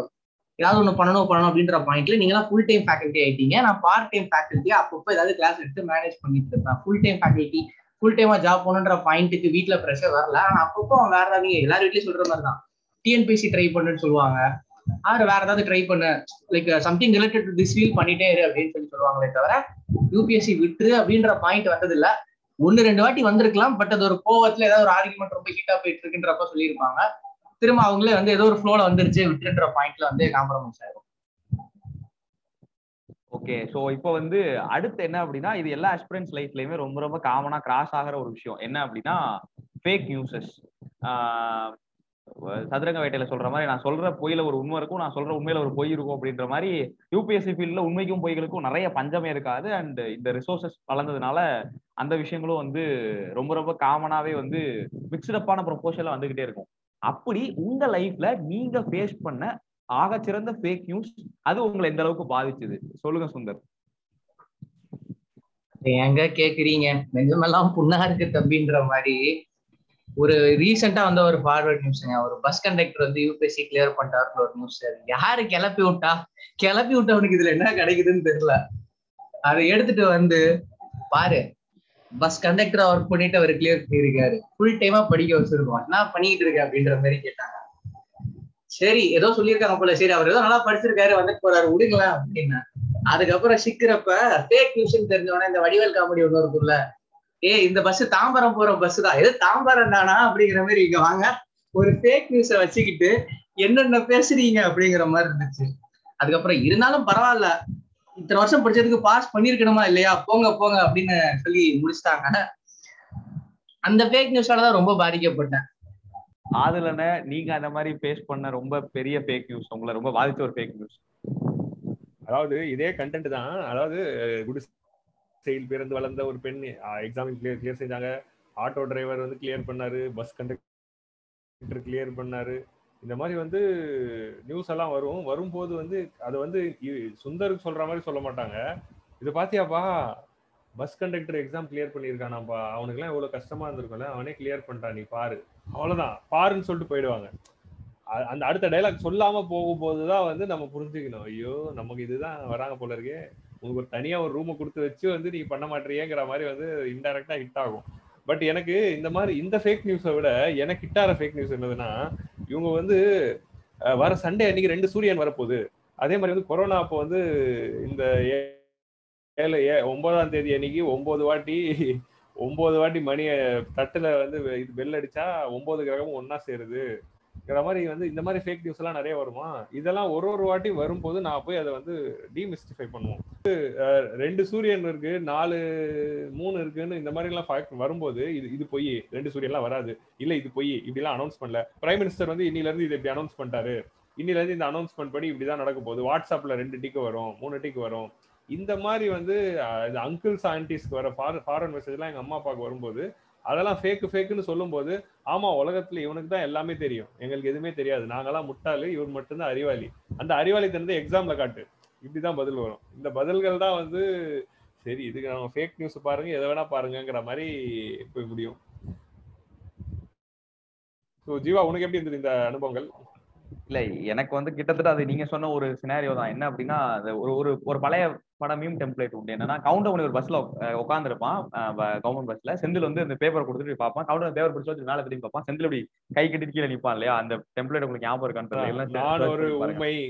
நான் ஒரு அந்த மாதிரி ஒரு டெம்ப்ளேட் ஆக்சுவலா என் வீட்டு நிலைமை நிலைமை எப்படி இருக்கும் அப்படின்னா அப்படிதான் இருக்கும். என்ன அப்படின்னா ஏழை விவசாயியின் மகன் தன்னுடைய முதல் அட்டம்ப்டிலேயே சிவில் சர்வீஸ் கிளியர் செய்துள்ளார். அப்படின்னு வர்றப்ப விவசாயியின் மகன் அப்படின்னு ஐயோ நம்மளை தேடுவாங்களே அப்படின்ற ஒரு ஃபீல் இருக்கும். அப்படியா? அந்த ஏழை விவசாயியின் மகன் என்ன பண்றாருன்னு போய் பார்க்கலாம் தேடி பார்த்தோம்னா அவர் சேலம் அருகே சிறு விவசாயியாக ஒரு பத்து ஏக்கர் நிலத்தை மட்டுமே வைத்து அவரது மகனை மிகவும் குறுகிய வட்டத்தில் உள்ள ஒரு சிபிஎஸ்இ பள்ளியில் பன்னிரெண்டாவது வரை படிக்க வைத்து அவர் மேற்கொண்டு ஐஐடியிலோ ஐஎம்இலோ ஐஐஎம்இலோ தனது மேற்படிப்பை முடி பட்டப்படிப்பை முடித்துவிட்டு டெல்லியில் சென்று மிகவும் கஷ்டப்பட்டு தனது ப்ரிப்பரேஷனை தொடங்கி இன்று சாதித்துள்ளார் அப்படின்னு இருக்கும். ஏ பத்து ஏக்கர்ன்றவன் சின்ன விவசாயாடா IIT CBSE syllabus IIM Delhi வேற. அதுவும் முதல் அட்டம்ப்ட் வேற போட்டிருப்பாங்க. அவன் வயசு பார்த்தா இருபத்தஞ்சு இருக்கும். அப்ப இரு நாலு வருஷமா அவன் எக்ஸாம் எழுதல படிச்சிருக்கான். அதுக்கப்புறம் எக்ஸாம் எழுதிருக்கான் இதெல்லாம் நம்ம வீட்டுல சொல்ல முடியாது. சொன்னோம்னா இதெல்லாம் வக்கனையா பேசுறல்ல. நானும் தானே அவன் படிக்க வச்சேன். நீ கிளியர் பண்ணிருக்க வேணாமா? என்னதானோ என்னதான் நைட் ஷிஃப்டா இருந்தாலும் ஒன்பது மணிக்கு வீட்டுக்கு வர வேண்டியது தானே அப்படின்ற மாதிரியே பேசுவாங்க. அது அது கடைசியில வந்து ஏதாவது ஓவரா பேசணும்னா வாய் மட்டும் தான் பேசுற நீ என்கிட்ட மட்டும் தான் வாயை வச்சு கிட்ட முடியும். வேற ஒன்றும் பண்ணிட முடியாது எக்ஸாம் எல்லாம். அப்படின்ற பாயிண்ட் வர்றப்ப சரிடா பேசுங்கடா பேசுங்க. நான் பண்றதா தப்பு அப்படின்ற பாயிண்ட்டுக்கு வந்து அதை ஏத்துக்கிட்டு போற மைண்ட் செட்டுக்கு தான் வர மாதிரி இருக்குமே தவிர அதுக்கு மேல அதை அவங்க கிட்ட புரிய வைக்கவும் முடியாது. இதான் என்னோட ஃபேக் நியூஸ் அனுபவங்கள் கிட்டத்தட்ட. இல்ல நீங்க சொன்ன மாதிரி நியூஸ் ஆர்டிக்கிள்ல வந்து பத்து ஏக்கர்னு போட்டிருந்தா கூட பரவாயில்ல. எதுவுமே போட மாட்டாங்க. அவர் காலேஜ் செகண்ட் இயர்ல இருந்து படிச்சிருப்பாரு. ஃபர்ஸ்ட் அட்டம்ப்ட்ல கிளியர் பண்ணிட்டாருன்னு பாத்தியா? ஃபர்ஸ்ட் அட்டம்ப்ட்லயே ஒருத்தன் கிளியர் பண்றான்ற பேசிஸ்ல பேசுவாங்க. ஏமா நான் ப்ரிப்பேர் பண்ண ஆரம்பிச்சே ஒரு வருஷம் தான் ஆகுது. அதுக்குள்ள எப்படி இப்படி ஒரு கன்க்ளூஷன் வரீங்கன்ற மாதிரி இருக்கும். எனக்கு ரீசெண்டா ஹிட் ஆன ஒரு எக்ஸாம்பிள் இருக்கு. சன் நியூஸ்ல வந்து நான் எனக்கு அவங்க பேர் ஒரு ஒரு பொண்ணு ஆக்சுவலா அவங்க பேர் சொல்ல விரும்பல. எந்த இன்ஸ்டியூட்ல படிச்சாங்கன்னு தெரியும். எனக்கு அவங்கள வந்து நான் அவங்கள பார்த்துருக்கேன். ஸோ அவங்க வந்து அவங்க சென்னையில தான் இருந்திருக்காங்க அப்படின்றது பாஸ்ட் ஒரு மூணு வருஷம் நான் அவங்கள பார்த்துருக்கேன். சென்னையில தான் இருந்தாங்க. அதுவும் எனக்கு நல்லா தெரியும். இப்போ சன் நியூஸ்ல வந்து ஒரு ஒரு வீடியோ போடுறப்ப வந்து வீட்டுல கூட்டு வேகமா காமிக்கிறாங்க. இங்க பாரு இந்த பொண்ணை பாத்தியா? இந்த பொண்ணு பாரு ரொம்ப கஷ்டப்பட்டு வீட்டுல உட்காந்து படிச்சிருக்காங்க. அந்த ரூம் பாரு அப்படின்றப்ப வந்து ஆக்சுவலா அவங்க ஷூட் எப்படி பண்ணிருக்கானுங்க அப்படின்னா ஒரு அவங்க தோட்டத்துக்கு அவங்க தோப்புக்கு நடுவில் ஒரு வீடு இருக்க மாதிரி அந்த வீட்டுக்கு நடுவில் வாசல்ல உட்காந்து அவங்க படிக்கிற மாதிரி இருக்கு. அங்கேயும் அவங்க மடியில பார்த்தா பாலிட்டி புக் இருக்கு.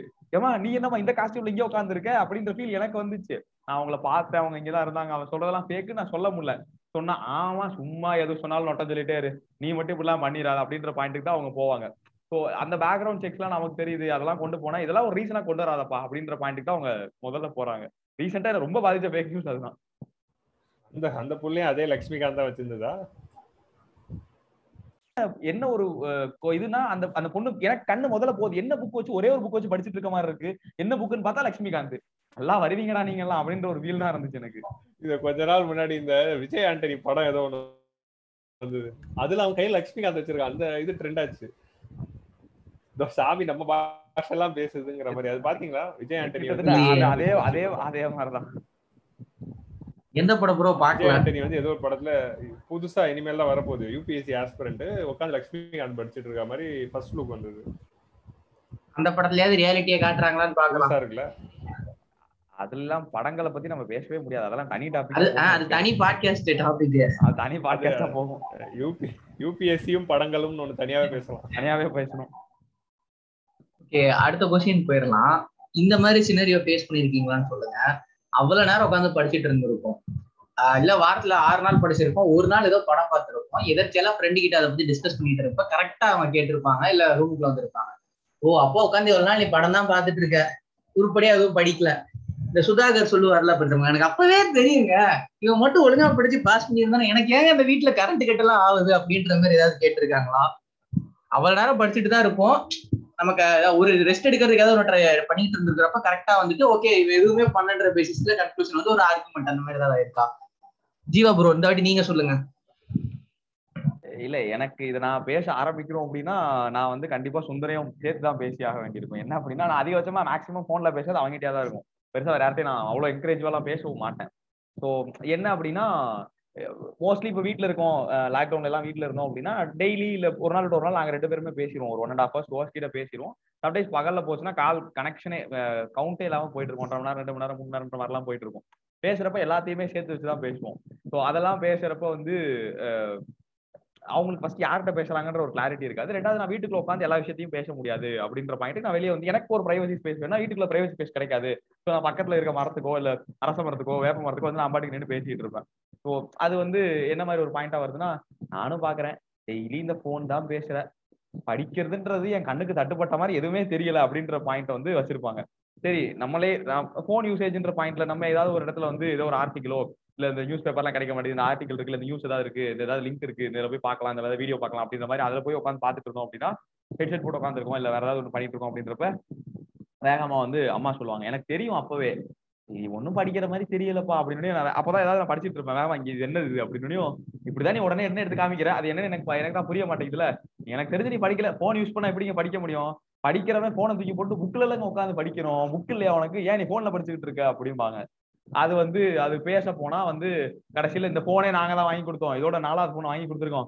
ஒவ்வொரு போன் வாங்கி கொடுக்குறப்ப அடுத்த போன் வேலைக்கு போய் வாங்கிடுவேன் அடுத்த போன் வேலைக்கு போய் வாங்கிடுவேன்னு சொல்லுவேன் இது இப்படியே தான் போயிட்டு இருக்கு இதெல்லாம் தூக்கி போட்டுட்டு போனாதான் நீ உருப்பிடுவே தவிர அதுக்கெல்லாம் வேற எதுக்கும் வாய்ப்பே இல்லை போல அப்படின்ற பாயிண்ட்டுக்கு அது போயிடும் அது ரொம்பவே ஒரு மாதிரி சில நேரத்துல வந்து இப்ப நான் இதை வச்சு என்ன பண்ண போறேன் அப்படின்ற ஒரு ஒரு ஒரு ஒரு ஒரு டிப்ரெஷனுக்கு தள்ளும். கடைசியில வந்து இதெல்லாம் முடிஞ்சதுக்கு அப்புறம் நம்ம ஒரு மாதிரி வீட்டுல உட்காந்துருக்கப்ப ஏன்பா உனக்கு என்ன பிரச்சனை? ஏன் நீ ஒரு மாதிரி இருக்க? என்னாச்சு? நீ உட்காந்து படி. போன் யூஸ் பண்ணி படிக்கணும்னா போன் யூஸ் பண்ணி படிக்க வேண்டியதானே அப்படிமாங்க ஏய் கொஞ்ச நேரத்துக்கு முன்னாடி அப்படி பேசுனீங்க. நான் அப்படிதான் பேசுவேன். நீ அதெல்லாம் புரிஞ்சுக்கிட்டு கரெக்டா நடந்துக்க அப்படின்ற பாயிண்ட்டுக்கு தான் அவங்க சரி ஓகே ஆதில் ப்ரோ நீங்க சொல்லுங்க. இந்த மாதிரி எந்த இஷ்யூஸ்னால பாதிக்கப்பட்டீங்க? இல்ல எனக்கு வந்து எப்படின்னா நான் வந்து ஒரு கடந்த ஒரு மூணு வருஷமா இந்த இந்த ஃபேக்கல்ட்டி ஆன பிறகு வந்து என்னோட லைஃப் எப்படி போகுதுன்னா இந்த ரெண்டு பொண்டாட்டிக்காரங்கிற மாதிரி சொல்லுவாங்க. கொஞ்ச நாளா மூணு பொண்டாட்டிக்காரனா இருக்கேன். என்னதுன்னா ஒரு சைடுல யூபிஎஸ்சி இன்னொரு சைடுல டிஎன்பிஎஸ்சி குரூப் ஒன்னு இன்னொரு சைடுல ஆஃபீஸ் வேலை ஃபேக்கல்ட்டி ஒர்க்கு கிளாஸுக்கு கிளாஸ் நம்ம எடுக்கிறோம்னா கிளாஸுக்காக உட்காந்து படிக்கணும். ஸோ கிளாஸுக்காக படிக்காமலாம் இல்லை. நம்ம one hour two hours session எடுக்கிறோம்னா four hours five hours உட்காந்து படிக்கணும். ஸோ அந்த மாதிரி வந்து நான் எப்பவுமே வந்து எங்க எங்க வீட்டை பொறுத்த வரைக்கும் எப்படின்னா எப்பவுமே நான் இந்த டேபிள்ல தான் உட்காந்துருப்பேன் நம்ம யூடியூப் லைவ்ல நீங்க பார்த்த மாதிரி அந்த சீட்ல தான் உட்காந்துருப்பேன் அந்த சீட்ல உட்காந்துக்கிட்டு படிச்சுட்டு இருந்தாலும் அதே சீட்டு தான். கிளாஸ்க்கு ப்ரிப்பேர் பண்ணாலும் அதே சீட்டுங்கிறதுனால எப்பவுமே நான் படிச்சுக்கிட்டு தான் இருக்கிறாங்கிற மாதிரி அந்த இமேஜ் இருக்கும். அதனால அந்த பாதிப்பு எனக்கு வந்தது இல்லை இது எப்படி வரும்னா எப்ப பாரு நீ அந்த ரூம்குள்ளேயே தான் இருக்கு. அதாவது அவங்க என்ன சொல்லுவாங்கன்னா வீட்டுக்கு ஏதாவது ஒரு வேலை சொல்லுவாங்க. கடைக்கு போயிட்டு வா. இல்லைன்னா வந்து இதை போயிட்டு அங்க அங்க- போய் கொடுத்துட்டு வா. இல்ல வீட்டில் ஏதாவது ஒரு ஒர்க் சொல்லுவாங்க. நான் தங்கச்சி கூட கூட்டிட்டு வா. தங்கச்சி போய் டிராப் பண்ணிட்டு வா. இந்த மாதிரி ஏதாவது ஒரு வேலை சொல்லும்போது நம்ம என்ன சொல்லுவோம்? இல்ல இல்ல எனக்கு படிக்கிற வேலை இருக்குன்னு சொல்லுவோம். அப்போ இந்த டைலாக் வரும். நீயும் வந்து ரொம்ப நாளா படிச்சுக்கிட்டு தான் இருக்க. காலையில இருந்து சாயந்தரம் வரைக்கும் அந்த ரூமுக்குள்ள தான் இருக்க. ரிசென்ட்லி வர மாட்டேங்குது நாங்க வேலை சொன்னாலும் செய்ய மாட்டேன் அப்படி என்னதான் படிக்கிறேங்கிற மாதிரி இந்த மாதிரி தான் அது வந்து பேக் ஃபயர் ஆகும். பட் வந்து ஆக்சுவலி என்னதுன்னா நிறைய வாட்டி வந்து நான் எப்ப பாரு இந்த ரூம்ல இந்த சீட்ல தான் உட்காந்துட்டு இருக்கேன்னு சொல்றதுனால நான் இருபத்தி நாலு மணி நேரம் படிச்சுட்டுலாம் இல்ல. நம்மளும் யூடியூப்குள்ள போனா எப்படி போகுதுன்னே தெரியாம மூணு மணி நேரம் போயிடும். நம்ம ஆரம்பிக்கிறப்போ வந்து what is the difference between black hole and dark மேட்டர்னு சரி சயின்ஸ் அண்ட் டெக் படிக்கலாமேன்னு வீடியோ ஆரம்பிச்சிருப்போம். அது அப்படியே ஒரு ஒன்றரை மணி நேரம் கழிச்சு பார்த்தா வந்து வடிவேலுடைய காமெடியாக தான் ஓடிக்கிட்டு இருக்கும் மொபைலில் யூடியூப்ல ஸோ யூடியூப் வந்து அப்படிதான் போகும். நம்ம என்ன பண்ணுவோம்? ஒரு ரெண்டு மணி நேரம் மூணு மணி நேரம் இந்த மாதிரி யூடியூப்ல போயிடுச்சேன்னு ஒரு கில்ட்டில் இருப்போம். ஐயோ படிக்காம நம்ம யூடியூப்ல இந்த வீடியோ பார்த்துக்கிட்டு இருக்கோமே. ஐயோ டைம் வேஸ்ட் பண்ணிட்டோமேன்னு ஒரு பெரும் கில்ட்டில் உட்காந்துட்டு இருக்கும் உட்காந்துட்டு சரி மிச்ச டைம்லயாவது படிக்கலான்ட்டு ஒரு புக் எடுத்து வைப்போம். அப்போ வந்து ஒரு வேலை சொல்லுவாங்க. அப்போ வந்து ஒரு வேலை சொல்லும் போது நான் ஏதோ காலையில இருந்து படிச்சுக்கிட்டு இருந்த மாதிரியும் இவங்க வந்து வேலை சொல்லி அந்த ஒரு பத்து நிமிஷம் தான் எனக்கு டிஸ்டர்ப் ஆகுற மாதிரியுங்கிற மாதிரி ஒரு கோவத்துல ஒரு ரியாக்ட் பண்ணிட்டா அது இன்னும் ஒரு கில்ட்டு கொடுக்கும். ஐயோ நம்மளும் நம்மளும் படிக்கல. சரி நம்ம வேலை செய்யலாமா அதுவும் செய்ய முடியாதுன்ட்டு இப்படி திட்டிட்டோம். நம்ம வந்து என்னதான் பண்றோம்னு ஒரு கில்ட்டு மேல கில்ட்டா வந்து அது அப்படியே வந்து வரும். ஸோ இதை தான் வந்து நான் நிறைய வாட்டி ஃபேஸ் பண்ணியிருக்கேன். சுந்தர் நீங்க உங்களோட அனுபவத்தை சொல்லுங்களேன். உங்களுக்கு எப்படி இருந்தது அப்படின்னு சொல்லிட்டு. உங்க நீங்க ரெண்டு பேரும் சொன்னதுக்கும் எனக்கு ஒரே ஒரு சின்ன டிஃபரன்ஸ் தான். ஆதில் கூட சொன்ன மாதிரி நானும் தனி ரூம்ல தான் உட்காந்து படிப்பேன். பட் நான் டோரை லாக் பண்ணிட்டு படிப்பேன் அதனால என்ன பண்றேன்னு யாருக்கும் தெரியாது. அதனால நான் எஸ்கேப் ஆயிருவேன். அதையும் மீறி ஒன்னு ரெண்டு வாட்டி இந்த மாதிரி ஃப்ரெண்ட்ஸ் டிஸ்கஸ் பண்றப்ப மச்சான் அந்த படம் பாத்தியா? நல்லா இருந்துச்சுன்னு டிஸ்கஸ் பண்ணிட்டு இருக்கப்ப ஓ அப்ப நீ வரனா உட்காந்து படம் தான் பார்த்துட்டு இருந்த. எப்படி கேட்ச் பண்ண பாத்தியா? அப்படின்னாங்க. அட போங்கம்மா. நீங்க வேற அப்படின்ற மாதிரி இருக்கும். அதை தாண்டி இப்ப ஆதில் ப்ரோ சொன்னார்ல அதே அடுத்த டாபிக் எடுத்துக்கலாம். இந்த மாதிரி வீட்டுல ஒரு ஒர்க் சொல்லியிருப்பாங்க. அந்த டைம்ல நான் படிக்கிறேன் அப்படின்ற ரீசன் சொல்லிட்டு அந்த ஒர்க்கை அவாய்ட் பண்ணிருப்போம் அந்த மாதிரி தான் அவாய்ட் பண்ணிருக்கீங்களா ஆதில் ப்ரோ ஆல்ரெடி சொல்லிட்டாங்க ஸ்பெசிஃபிக்கா இந்த மாதிரி என்னென்ன ஒர்க்ஸ் எல்லாம் அவாய்ட் பண்ணிருக்கீங்க ஜீவா ப்ரோ நீங்க சொல்லுங்க. இல்ல எனக்கு அந்த மாதிரி ஒரு சினாரியோ இது வரைக்கும் அமைஞ்சது இல்லை ஏன்னா நான் முன்னாடியே சொன்ன மாதிரி நான் வீட்டுக்கு போறதே வந்து இந்த தீபாவளி பொங்கல் ஒட்டி ஒரு பத்து நாள் தான் அப்படின்றப்போ வந்து அது அந்த வீட்டுக்கு வந்த புது மாப்பிளை கவனிக்கிற மாதிரியான ஒரு மொமெண்டா தான் இருக்கும். என்னதான் இருந்தாலும் பையன் வந்துட்டான் ஒரு அஞ்சு நாள் அவன் பாட்டு கொஞ்சம் ஃப்ரீயா அவன் பாட்டுக்கு இருக்கான் அப்படின்ற பாயிண்ட் இருக்கும். அதாண்டி எனக்கு இந்த வேலையை செய்ய அந்த வேலையை செய்ய அப்படின்ற மாதிரிலாம் அவங்க பெருசா எனக்கு ஃபோர்ஸ் பண்ண மாட்டாங்கன்னு வச்சுப்போமே ஸோ ஒரு வேலை இருக்கு அப்படின்னா நான் முடிஞ்சா நான் செய்யறேன் இல்லாட்டி இல்லை அப்படின்ற ஒரு பாயிண்ட் இருக்கும். என்னோட மேஜரான ப்ரிப்பரேஷன் டைம் எல்லாமே வந்து சென்னைக்குள்ள அப்படின்றனால வந்து வீட்டுக்கும் அந்த மாதிரி வேலை செய்யற கான்ஃபிளிக்ஸ் அப்படின்றது நான் டேரக்டா ஃபேஸ் பண்ணது இல்ல எனக்கு வந்து அதுல இது அந்த ஒரு ஒரு டேரக்டான கான்ஃபிளிக் இல்ல கான்ஃபிடன்ட் கான்ஃபரன்டேஷன் வித் ஹோம் அப்படின்றது இந்த விஷயங்கள்ல எனக்கு வந்தது இல்ல பட் இதுல நான் ஒன்று ஆட் பண்ணணும். என்னதுன்னா இது நான் வேற மாதிரி இதை யூஸ் பண்ணியிருக்கேன். இது வந்து ஒரு அஸ்திரமா பயன்படுத்தலாம். என்னதுன்னா நமக்கு பிடிக்காத விஷயங்களை எதையாவது செய்ய சொல்லும்போது போது நம்ம வந்து இல்லை நான் படிக்கிறேமா நான் வேலை இருக்குமாங்கிற மாதிரி சொல்லிடுவோம். ஆனா நமக்கு பிடிக்கிற மாதிரி ஏதாவது ஒரு வேலை சொன்னாலோ இல்லை நமக்கு வேணுமோ இப்போ நம்ம வந்து ஃப்ரெண்ட்ஸை பார்க்க போறோம் நம்ம ஒரு படத்துக்கு போறோம் நம்ம வந்து ஒரு ஜாகிங் போறோம் இல்லை ஸ்விம்மிங் போறோம் அந்த மாதிரினா வந்து டைம் எல்லாம் கணக்கிடுறதே இல்லை. அதெல்லாம் போனா ஒரு நாலு மணி நேரம் மூணு மணி நேரம் முடிச்சுட்டு தான் வருவோம். ஆனா அதுவே வந்து நமக்கு வேண்டாத ஏதாவது ஒரு வேலை பிடிக்காத ஒரு வீட்டுக்கு போக சொல்றது இல்ல பிடிக்காத ஒரு வேலை சொல்லும் போது இது ஒரு அஸ்திரமா கண்டிப்பா நிறைய வாட்டி யூஸ் பண்ணியிருக்கேன்.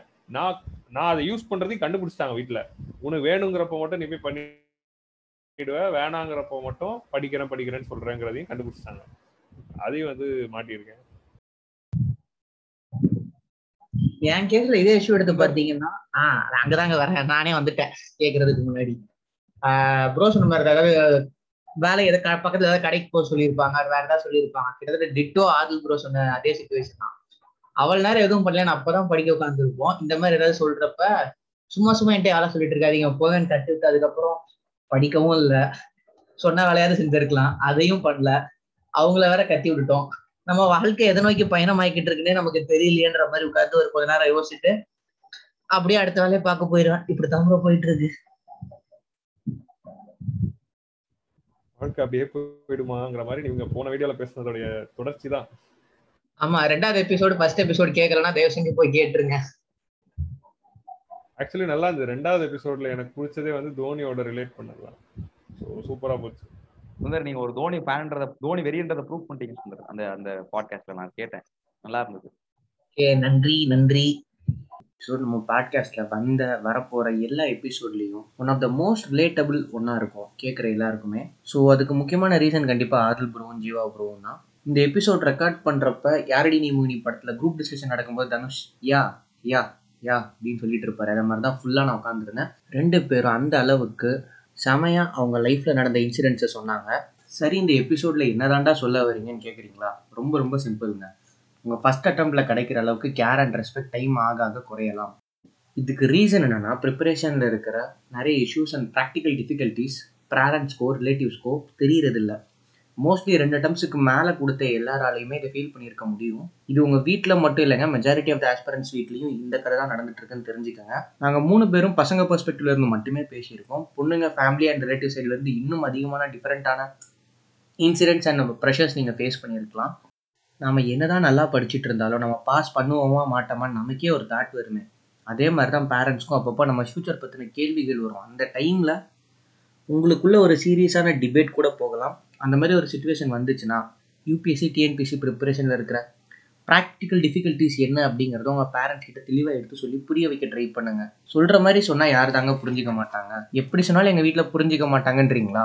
உங்களுக்காகவே ஒரு மகான் ஒரு பெரிய தத்துவத்தை சொல்லிட்டு போயிருக்காரு. அது என்னன்னா எனி திட்டிங் எனி அபியூசிங் நோ சூடு no சொர்ணை no bothering no disturbance absolute peace love joy plus நம்ம அப்பா அம்மா கிட்ட என்னங்க செல்ஃப் ரெஸ்பெக்ட் நீங்கள் ஒரு பியூரோக்ராட் ஆன அப்புறம் ஒரு சில பர்சன்ஸை டிப்ளமேட்டிக்காக மட்டும்தான் ட்ரீட் பண்ண முடியும். பேரண்ட்ஸே அப்படி ஒரு ஸ்பெஷல் கேஸாக எடுத்துப்போமே. இன்னைக்கு நீங்கள் நீங்களாக இருக்கிறதுக்கு அவங்க ஒரு சில முக்கியமான கான்ட்ரிபியூஷன்ஸ் பண்ணியிருப்பாங்க. பர்சனலாக அவங்க நிறைய சாக்ரிஃபைசஸ் பண்ணியிருப்பாங்க. முடிஞ்ச வரை வீட்டில் ஏதாவது இஷ்யூஸ் ஆர் டிஸ்கஷன்ஸ் வந்தால் பொறுமையாக எக்ஸ்பிளைன் பண்ண ட்ரை பண்ணுங்கள் இந்த பாட்காஸ்டோட நிறைவு பகுதிக்கு வந்துட்டோம். இந்த எபிசோட் பற்றின உங்கள் கருத்துக்கள் வரவேற்கப்படுகிறது. உங்கள் ஃபீட்பேக்ஸ் அண்ட் சஜஷன்ஸை டெலகிராமில் இருக்கிற அண்ணாநகர் ஆஸ்பரன்ஸ்ன்ற குரூப்பில் கொடுக்கலாம். வேறு என்னென்ன டாபிக்ஸ் பற்றி பேசலாம்? அண்ணாநகர் அண்ட் யூபிஎஸ்சி சம்மந்தப்பட்ட எந்த பர்சனாலிட்டிஸ் கூட பேசலாம்னு உங்கள் ஐடியாஸை ஷேர் பண்ணுங்கள் will try our best to make it happen feedbacks and suggestion எல்லாத்தையுமே டெலகிராமில் இருக்கிற அண்ணாநகர் ஆஸ்பிரன்ஸ்ன்ற நம்ம குரூப்பில் நீங்கள் கொடுக்கலாம். நம்ம பாட்காஸ்ட்டில் இதுதான் நீங்கள் கேட்குற ஃபர்ஸ்ட் எபிசோடாக இருந்தால் இதுக்கு முன்னாடி இருக்கிற ரெண்டு எபிசோடையும் ஃப்ரீயாக இருக்கிறப்ப கேட்டு பாருங்கள் இந்த பாட்காஸ்ட் நல்லா இருக்குன்னு ஃபீல் பண்ணீங்கன்னா நம்ம பாட்காஸ்ட்டோட லிங்க்கை யூபிஎஸ்சி ஆர் டிஎன்பிஎஸ்சிக்கு ப்ரிப்பேர் பண்ணிகிட்டு இருக்க உங்கள் ஃப்ரெண்ட்ஸுக்கு ஷேர் பண்ணுங்கள் ஆர் உங்கள் பேரண்ட்ஸ் கிட்டேயோ ஃப்ரெண்ட்ஸ் பாருங்கள் எல்லா ஆஸ்பிரண்ட்ஸோட நிலமையும் இப்படி தான் இருக்குன்னு காட்டணும்னு ஆசைப்பட்டீங்கன்னா அவங்ககிட்ட நீங்கள் ப்ளே பண்ணி காட்டலாம். இவ்வளோ நேரம் உங்கள் டைமை கொடுத்து கேட்டவங்களுக்கு ஒரு சின்ன என்டர்டெயின்மெண்ட்டோ ஆர் ஒரு டேக் அவேயோ கண்டிப்பாக இருந்திருக்கும்னு நம்புகிறேன் thanks for listening to us have a great day bye bye take care